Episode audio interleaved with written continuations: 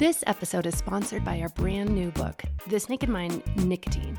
I've co written this book with author of Alcohol Explained, William Porter, and I combined our trusted approaches for controlling alcohol and bring these same science backed, grace led methods for all those who are ready to change their relationship with nicotine, vaping, smoking, chewing, whatever it is.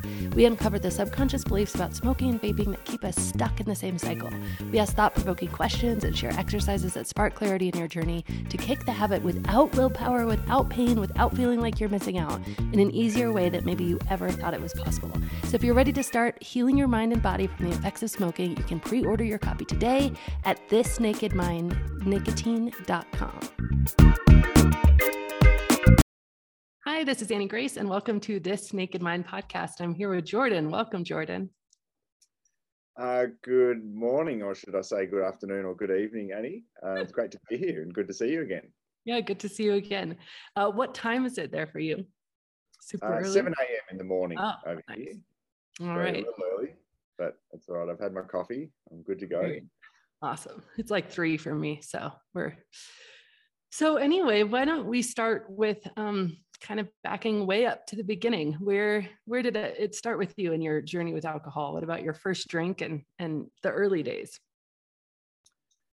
Well, um, interestingly, actually, I first got drunk when I was four years old, which um, is quite What? outrageous. I know, but don't worry, my drinking career didn't really start then. It was more of a um, just a once off. But I, I find it interesting that I actually vividly remember it because I don't remember too much when I was four years old. But I do remember getting up early, being up early in the morning once, and and walking around the kitchen with my little brother who was about two years old, and opening the fridge and there was a glass of red wine that had some some cling wrap over it for whatever reason mum and dad hadn't drunk it the night before.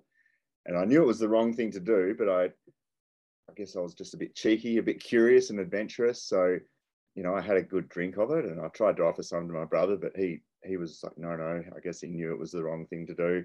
And then um you know the next thing i remember was having a shower with mum and, and not being able to stand up and then being put to feeling really sick and being put to bed. And, and mum tells me yeah mum tells me now that you know she the the red stain on my upper lip was the giveaway and she worked out what had happened to her horror her and dad's horror of course.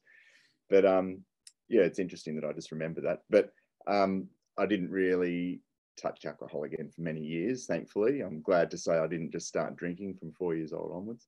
Um but I, I remember having a taste. You know, alcohol was always around the house at home. Um, it was just a normal part of life, as I think it is in a lot of our culture. Um, probably similar to um, a lot of Western cultures.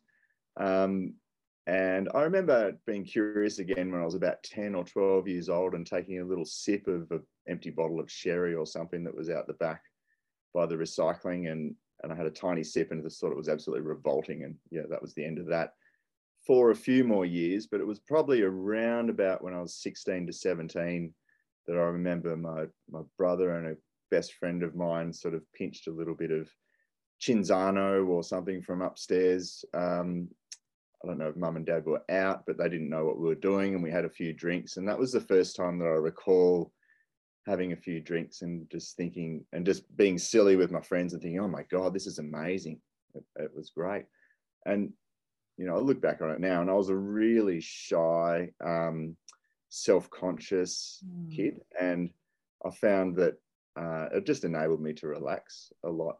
Uh, now that I look back at it, anyway, um, over the next few years, as I was just a young adult, drinking just became a really normal thing for any party and social situation, more so and more so as the years sort of went along.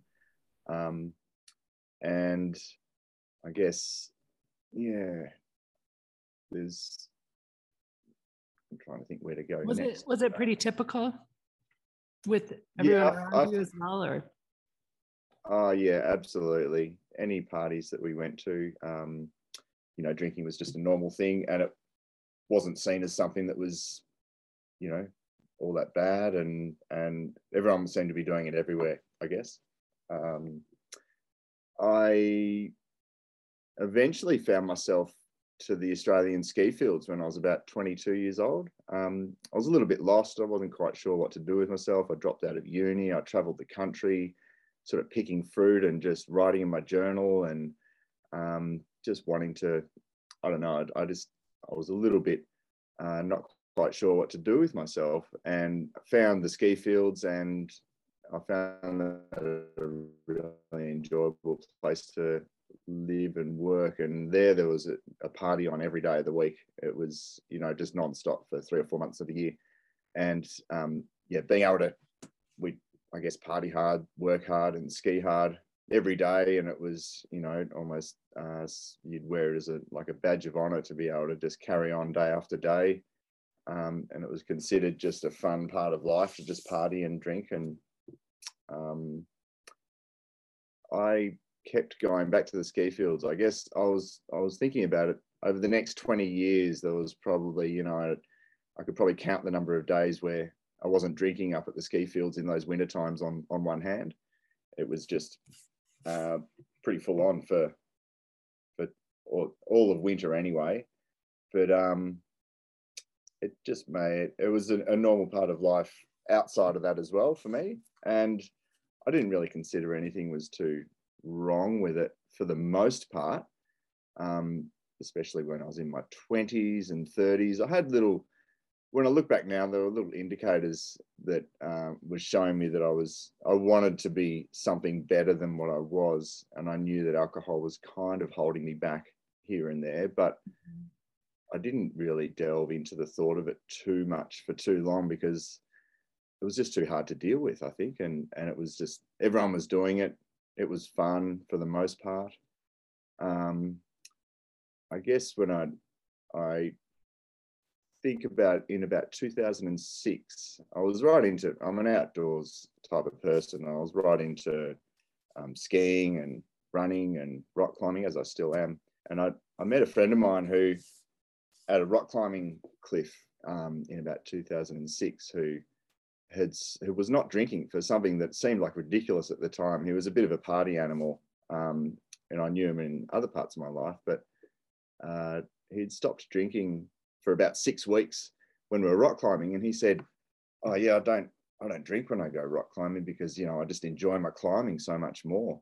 And yeah. I remember that as just being a bit of a pivotal moment because before then I sort of thought, well, you you drink and you know you act a bit silly at night time and you might feel a little bit rough in the morning but other than that it doesn't really affect you. And you know if you just by the afternoon you're good to go and you're fine. And this kind of made me look into it and realize that you have a, a lot of mental stability and strength that which is what you really need in rock climbing and you really notice it. And um, i realized that maybe it affected me a little bit longer than that because after speaking to my friend and that's when I think I started to really try to moderate my drinking. Um, and it didn't really work that well. I mean, I had periods where I wasn't drinking, and um, it would never last for too long, and it I still didn't ever want to stop drinking or anything. But um, I I'm trying trying to think. Sorry, Annie. I've oh yeah, no problem. It's amazing. Let's call them ski fields. I just like we call them. I don't know. I don't know. Ski mountains, ski hills. I like that though. Ski fields. It's just. I love language. Yeah, yeah. I guess we. They're not quite the rocky peaks and mountains that you'll get over in Colorado, but they're still pretty good fun over here. That's awesome. So, I guess one thing that I, I when I look back at when I was drinking lots, um, I realized that I, I, used to think I was kind of gifted that I'd never get a hangover. Mm. It was very, very rare, unless, you know, maybe some other drugs were involved and you could drink like a, a superhuman or something like that. But usually I could just carry on the next day, just maybe have a coffee or two and I'd be good to go. And um, I think maybe now that was, you know, maybe not such a great thing because it allowed me just to carry on for so many years as what I sort of thought was a reasonably fit and active and intelligent and thoughtful and successful person. But really, it was affecting me a lot more than that. Um, yeah, I had a couple of instances in my younger years when uh, I took LSD with friends. And, you know, we, we would go camping or go and stay at a friend's farm often and just have a fun weekend. Um, but I, I do remember when I look back a couple of times about how I would end up having what would be considered, I guess, a bad trip. And I'd just get really introspective on myself and notice uh, how I was able to look into my life and into the future and realize that my lifestyle was so vastly different to my own values, which were more so, um, you know, I saw myself as a really fit and healthy person and thoughtful and respectful to other people and myself and whatnot. But on the, on the, I was able to see on the side here, but I had this habit where I, I got pretty wasted quite a lot, drank a lot, and when I did, I smoked cigarettes, and and it was just so at odds with um, how I wanted to be that I felt it very, I found it very uncomfortable. And um, I guess now when I look back at it, I realize it's the cognitive dissonance that was going on that was just bubbling to the surface so much mm-hmm. um, when I did um, have those experiences. Um, I, and, you know, this may have happened in the early 2000s. I'm, I'm talking, it still didn't affect me too much. I didn't really enact too much change in my life. Um, I guess as I got a little bit older, you know, had a partner and had uh, a child, and suddenly I, I, realized that I guess drinking became not just a party, um, something that I was doing at party occasions and social occasions. It just became a, a daily ritual, and um, it became a normal thing to relax at the end of the day, just to have a beer or two, or maybe more. Um, and I noticed that it was something that if I tried to moderate, it was really, really difficult. Um, yeah. I guess it was just, I was slowly starting to realize that, you know, I wanted to be someone different and I was growing to someone who was, you know, just someone, I guess I'd look into the type of person I wanted to grow up to be or be yeah, when I was older. Me, tell me more about that. Like you've said that a few times i really want to hear more about like you wanted to be someone different. What did what did that look like to you at that time?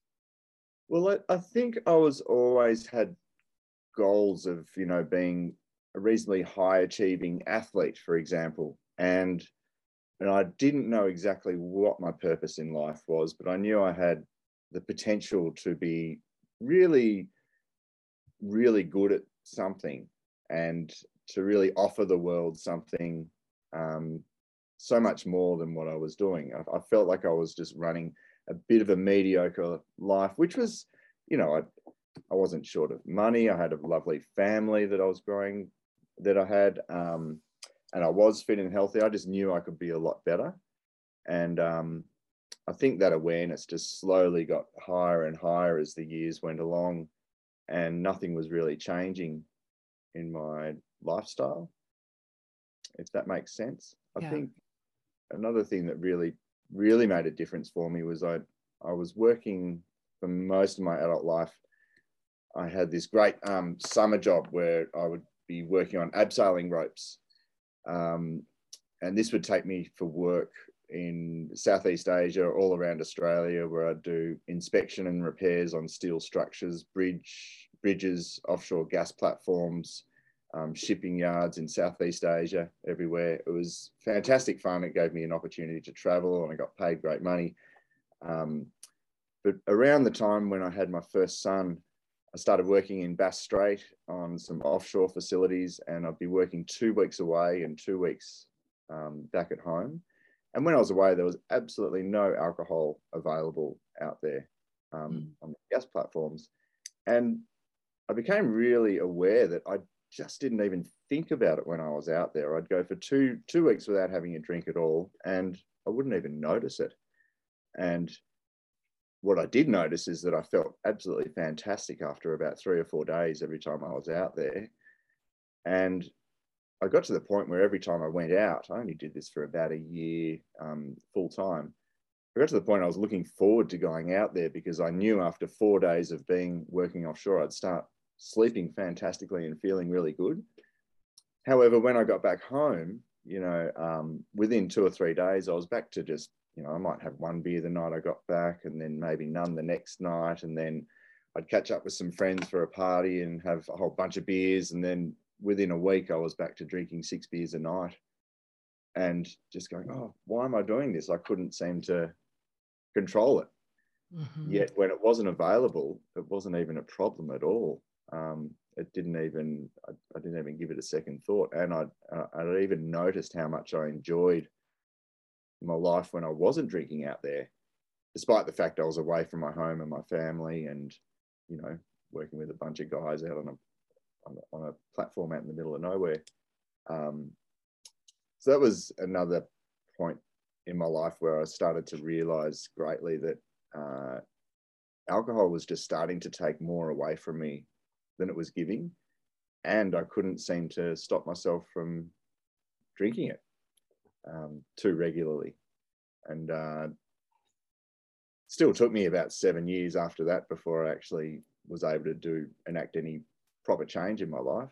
Yeah. Um, and there, as I'm sure you know, can be pretty painful years that go by where you're just trying and trying to moderate. I have journal entries for the years that follow that period where I'm, you know, probably half drunk at night, sitting there writing down my goals. Like I, I want to play a few songs on the guitar. I want to finish a course I'm doing in in training and assessing people at work. I want to, um, you know, get really really fit and strong and start running some really good um, running races, which is something that I love doing. And then I'd finish off the scribbling goals with, if you just fucking stop drinking, you know, it's like a message to myself for the morning or something. And still, and that just went on and on for quite some time. It was, as the years went by, it just, I just kept trying to moderate. And my, my thoughts I, I never considered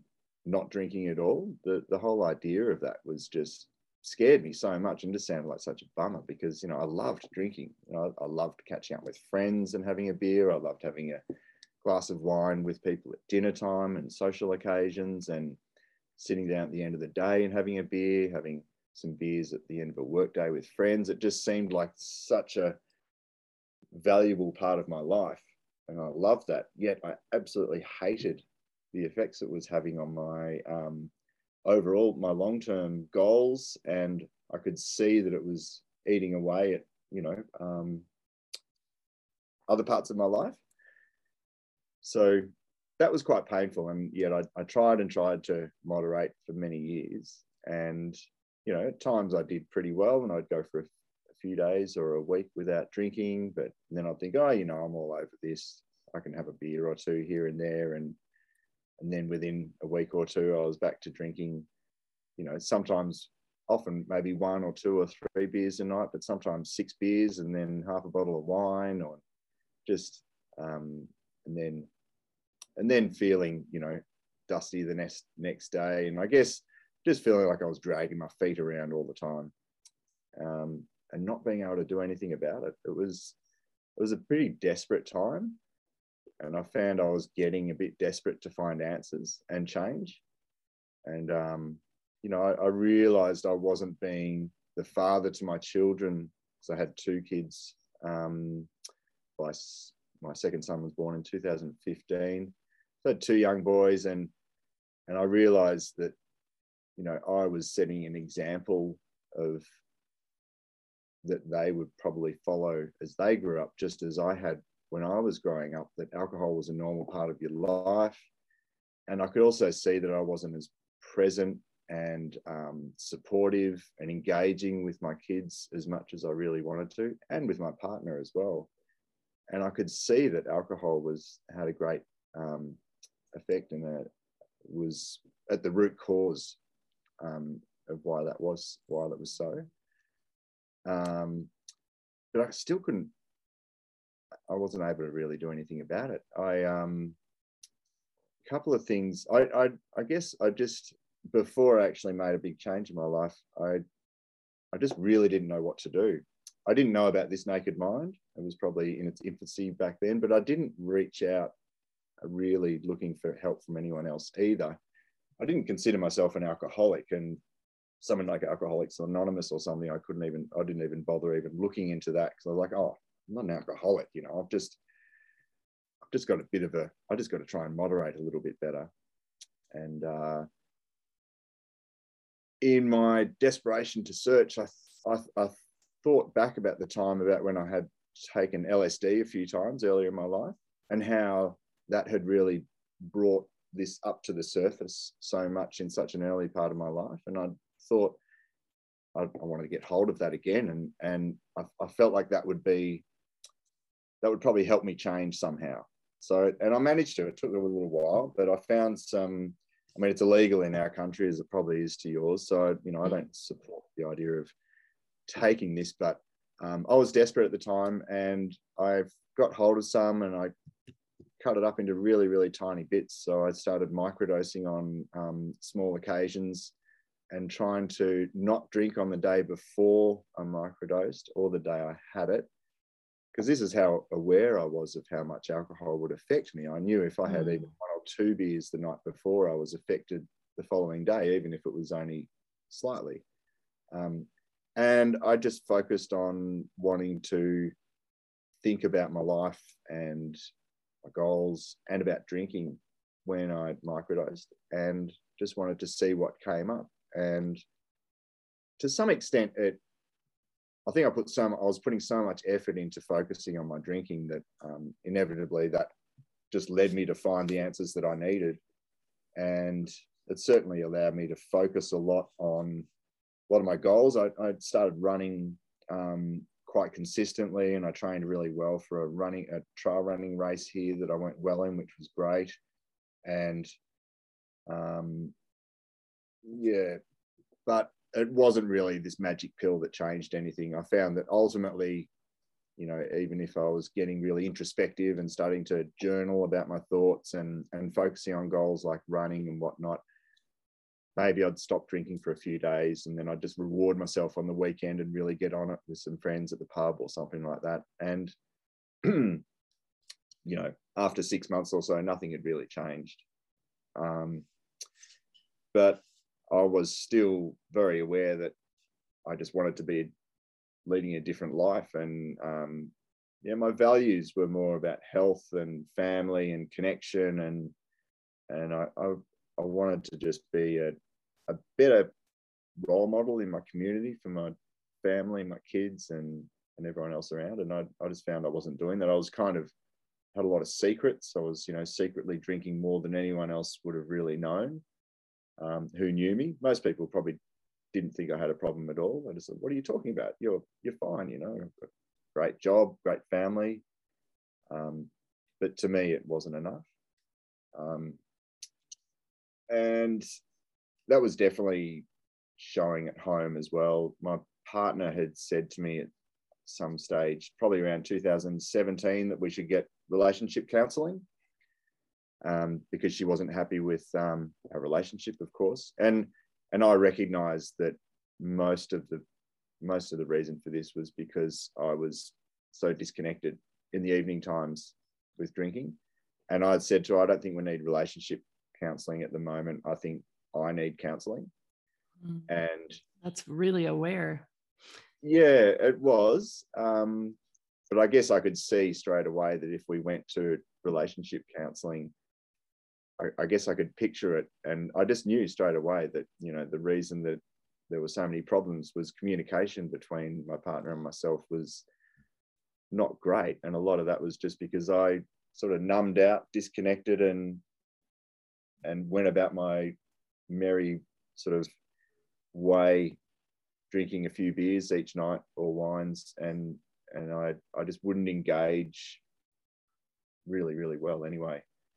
Um, so I went through a period where I ended up seeing a couple of counselors, and I you know I gained a lot out of those sessions with those two people, but to their credit, they weren't um, uh, substance abuse counselors or um, alcohol specific counselors. And I got some great tips about, you know, emotional um, intelligence and connection with people and my partner and my family, etc. But when it came to the drinking, which I'd brought up with each of them, on a couple of occasions that I think this is an issue. And the response mainly that I got from them was, well, you've just got to try and drink a little bit less. Maybe just, you know, don't drink quite as quite as much, which is that's great. But it, um, like I said, they weren't um, counselors right. in alcohol or drugs, and it didn't really help.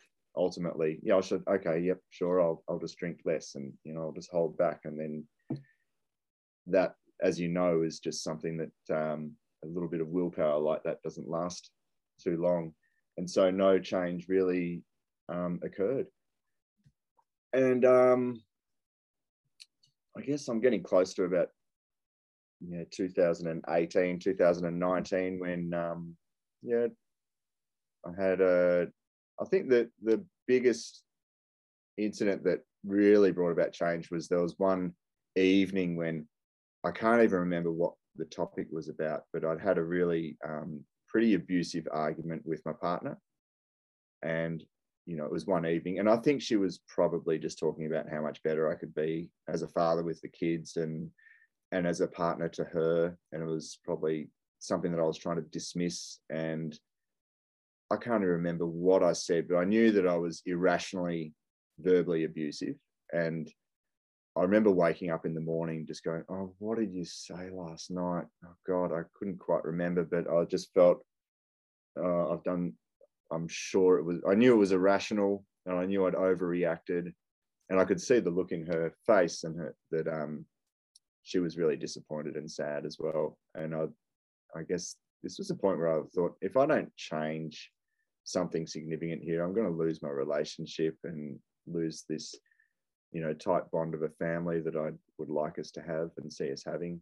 And uh, so I started getting really desperate then for something, some rate, way to change. And I wrote my partner a letter admitting that you know I really I recognized that my behavior had to change and that I have some struggles that I have to go through. Um, I left it pretty vague, but it was enough at least that she was very happy that I recognized that I had to do something about it. Um, and I guess, luckily, oh, I guess I was on the lookout for it, but I think shortly after that, within a, a few weeks, I was reading the paper one morning and there was a, um, a review of a book called The Alcohol Experiment, which I was reading at, at the um, breakfast table. And I thought, wow, this this is exactly what I need. I'm sure of it. And I ordered it right then and there on the spot, and it came in the mail within a week. And yeah, I, I think I instinctively knew that this was the key that I'd need. It's just a little bit of science-backed um, information about alcohol, and it had so much more in it than than I thought it had.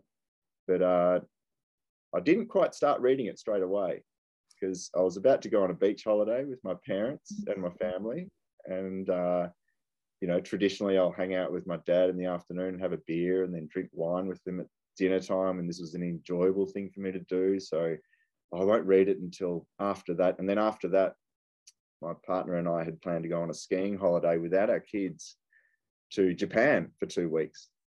And I thought, well, I can't not drink on this overseas ski holiday. Finally, we've got a holiday away without the kids.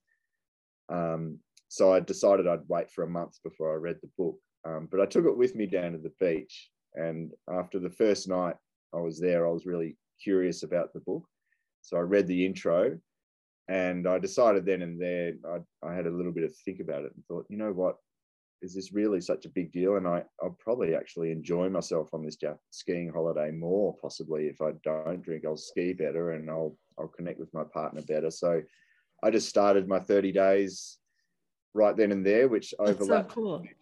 yeah, this beach holiday and the and the overseas ski holiday. And I never intended to entirely stop drinking at all, but I from the day I started that alcohol experiment, I pretty much just everything resonated so well with me, and it was just the spark that I needed to um, ignite all the all of the dissonance that I had inside my head and and dissipate it all. And I had this amazing experience going through all the ACT techniques and, and disassembling all my beliefs about alcohol. And um, I've never had the desire to even have a drink since. It was an amazing experience. Um, and yeah, I enjoyed the ski holiday like nothing else. Um, my, my partner, of course, was super proud of me, and I've absolutely never looked back. Everything that I thought my life would be without drinking has come true, plus more and more. It's it's been amazing. That is just that's so cool because what you did by just deciding to do it on the ski holiday is you instantly showed yourself that life is better that way instead of you know reinforcing the okay well i can do this while life's boring but i'll still miss alcohol when life's fun that's really cool yeah yeah absolutely and um you know it was a bit tricky at the start but it just gets easier and easier and uh yeah never looked back. That's so cool jordan. So then you've gone on to um, become a certified this naked mind coach. So what prompted you to do that? I have, yes, and um, yeah, I meant to say first of all that you know um, people think that I, I sort of had spontaneous sobriety, and that it's just like oh, instantly just happened for Jordan, but I reckon it happened for. It took a good ten years of really trying before I got to that point of being able to um, break through through the alcohol experiment. But even I wasn't even halfway through the book when all I could think of was this weight had lifted off my shoulders and off my chest and i just was at so much peace finally with alcohol there was no all this noise and chatter about how much i'm drinking when i should drink it it all just gone and i just couldn't believe it i was like my this is this is amazing it's better than i could possibly imagine and and almost just as instantly i just wanted to share that with someone else and other people i thought my god i mean so and so and so and so. I know they're having a bit of trouble with their drinking as well. I just wanted to share my experience and let people know, my God, you don't know what's, you don't realize what's out there when you've got hold and and and control over alcohol and you don't understand how much it's sort of enslaving us mm-hmm. um, and i know it doesn't enslave everyone but i just wanted to share it and i think um,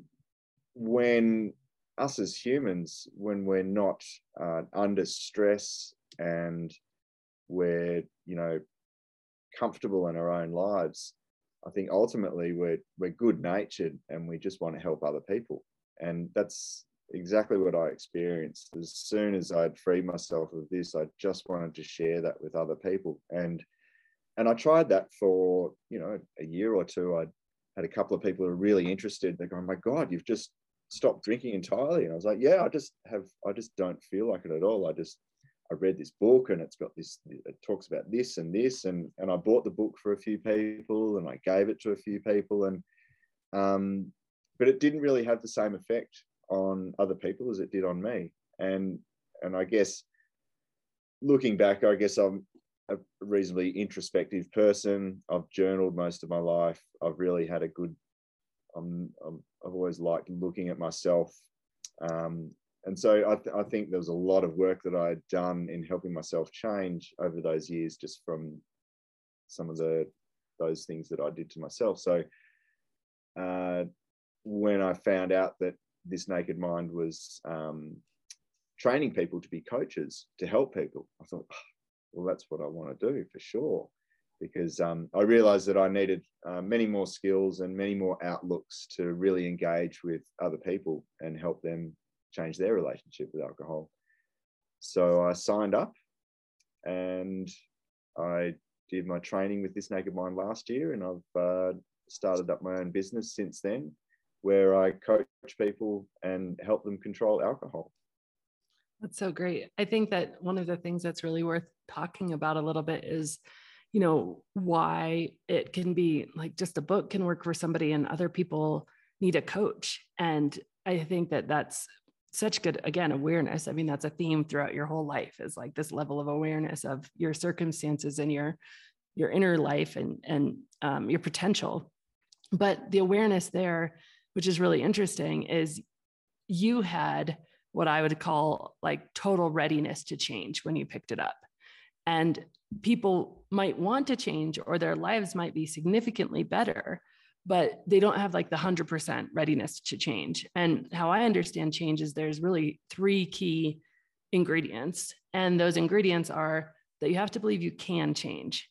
And that can be so self-defeating for people, especially if they've tried everything over and over and over, right? And if they've they've taken breaks and it's been miserable, or if you know the entire perspective of not drinking just sounds like uh, you know a death sentence in ways like just terrible um, and and they just don't trust themselves to do it because they've tried so many times they've proved to themselves they just can't right so you have to you have to know that you can you have to know it's possible. Human beings scientifically studied will not attempt something they don't know is possible. So that's number one.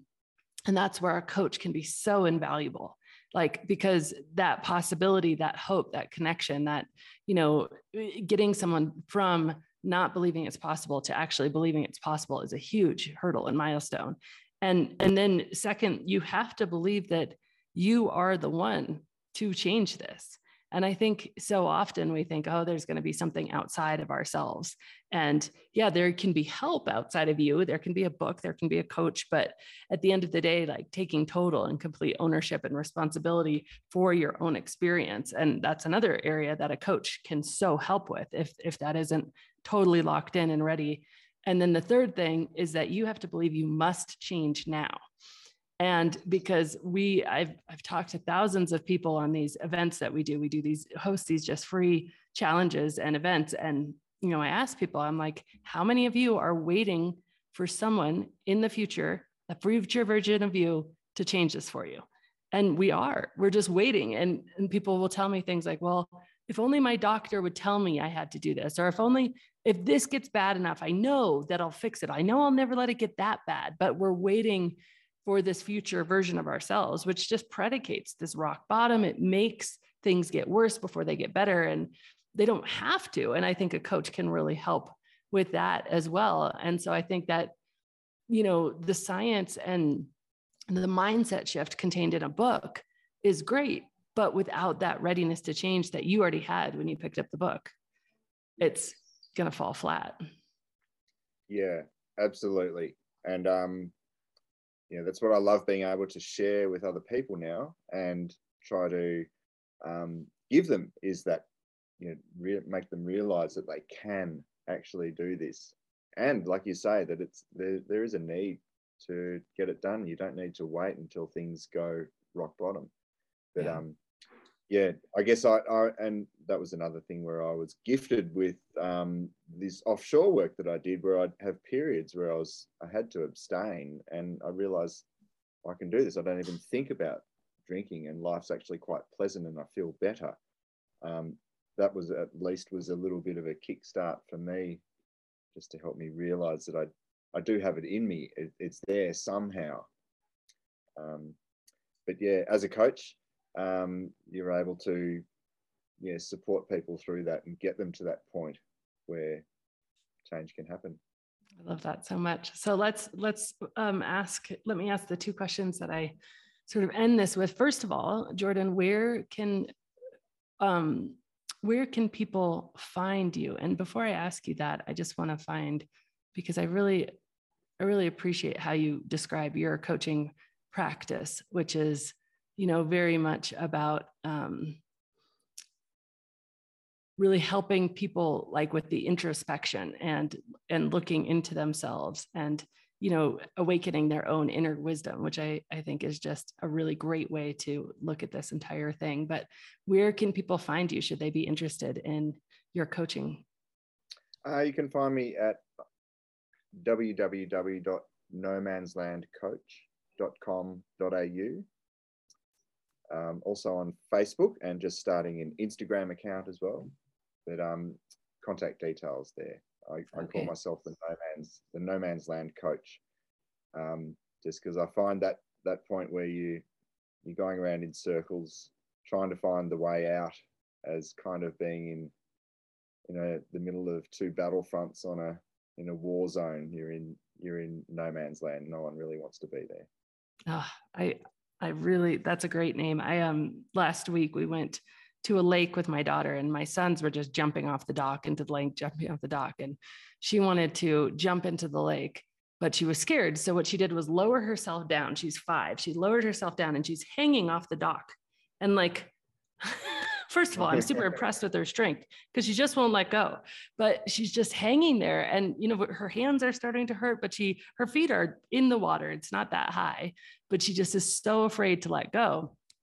And it, I just thought of that, like when you're in that moment of no man's land, when you've left your old way of life, you've already decided this isn't working, but you aren't willing to let go of it and then yeah. it's you're creating so much more pain for yourself because you're not willing to let go. And then of course the instant that she let go she you know falls in the water and then it's the best thing she's ever done. And then she's going to do it you know a hundred more times and just having the time of her life. But like that and i think it's it's so profound because that moment of letting go of the old way of life to allow space for the new we can't experience the water if we're still holding onto the dock. Like we cannot experience the swimming and how great it might be and how good it might feel if we're still holding on to the dock. And so to coach people through that really tough time i think.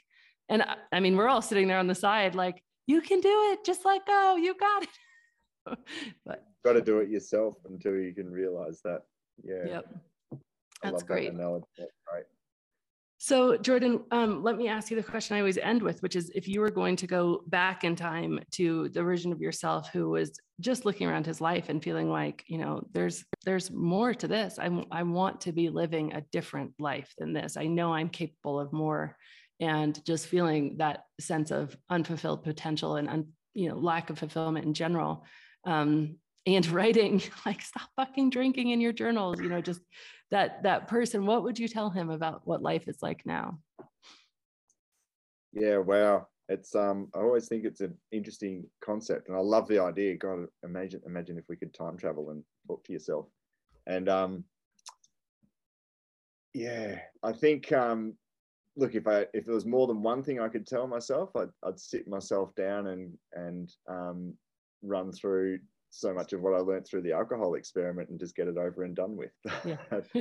That's probably a bit too much. I think ultimately I'd have to tell myself to just love yourself and trust yourself and everything you you think is possible is absolutely possible and more just because I think I'd, i I had so much self-doubt for so long and um, self-loathing as well. I think just just love yourself and trust yourself, and you'll find the answers, and everything is possible. Oh, I love that so much. That's beautiful. So good. Well, thank you so much for coming on. It's been a pleasure to get to know you better and hear your story, and I really appreciate it. Oh, thanks so much, Annie. I've really enjoyed it as well. It's great seeing you. So.